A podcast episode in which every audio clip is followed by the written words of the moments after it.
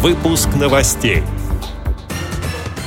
Представители общества слепых познакомились с производством сахара на заводе в Липецкой области. В РГБС прошло мероприятие памяти известного педагога. Костромским спортсменам вручили ведомственные награды Министерства спорта России. Далее об этом подробнее в студии Анастасия Худякова. Здравствуйте! Представители лебедянского филиала Липецкой областной организации ВОЗ побывали на местном сахарном заводе. Для гостей провели экскурсию по предприятию, познакомились с технологией производства. Чтобы попасть на его территорию, посетителям нужно было переодеться в стерильную одежду. Впервые на этом производстве незрячие и слабовидящие люди побывали 10 лет назад и с любопытством наблюдали, как много изменилось за это время. Впечатлениями поделилась председатель лебедянского филиала ВОЗ Галина Маргачева. У нас много что есть здесь показать людям. Первый раз мы ездили когда?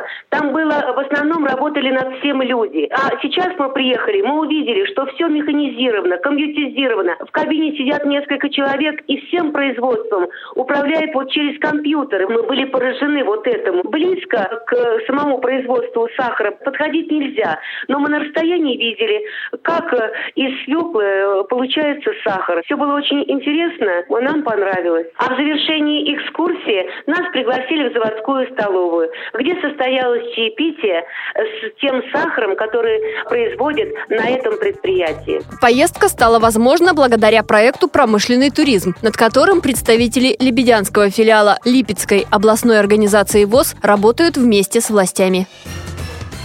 В Москве в Российской государственной библиотеке для слепых состоялся концерт учащихся и педагогов школы-интерната номер один. Мероприятие посвящалось памяти Валентина Кондратьева. Имя этого человека хорошо известно многим. Незрячий педагог, музыкант, заслуженный учитель школы РСФСР, почетный член Всероссийского хорового общества. За выдающиеся успехи в образовании незрячих детей он был награжден знаками «Отличник народного просвещения» и «Отличник Всероссийского общества слепых». Всю жизнь Валентин Дмитриевич работал учителем музыки в школе-интернате номер один для незрячих детей. Он создал уникальный многоголосный хор, который многократно занимал призовые места на различных фестивалях и конкурсах.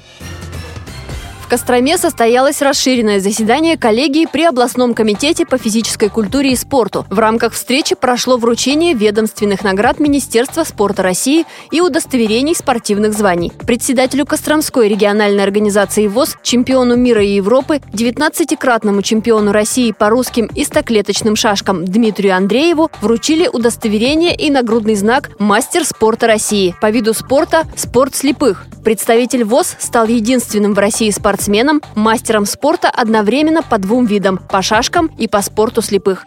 Эти и другие новости вы можете найти на сайте Радио ВОЗ. Мы будем рады рассказать о событиях в вашем регионе. Пишите нам по адресу новости собака ру. Всего доброго и до встречи!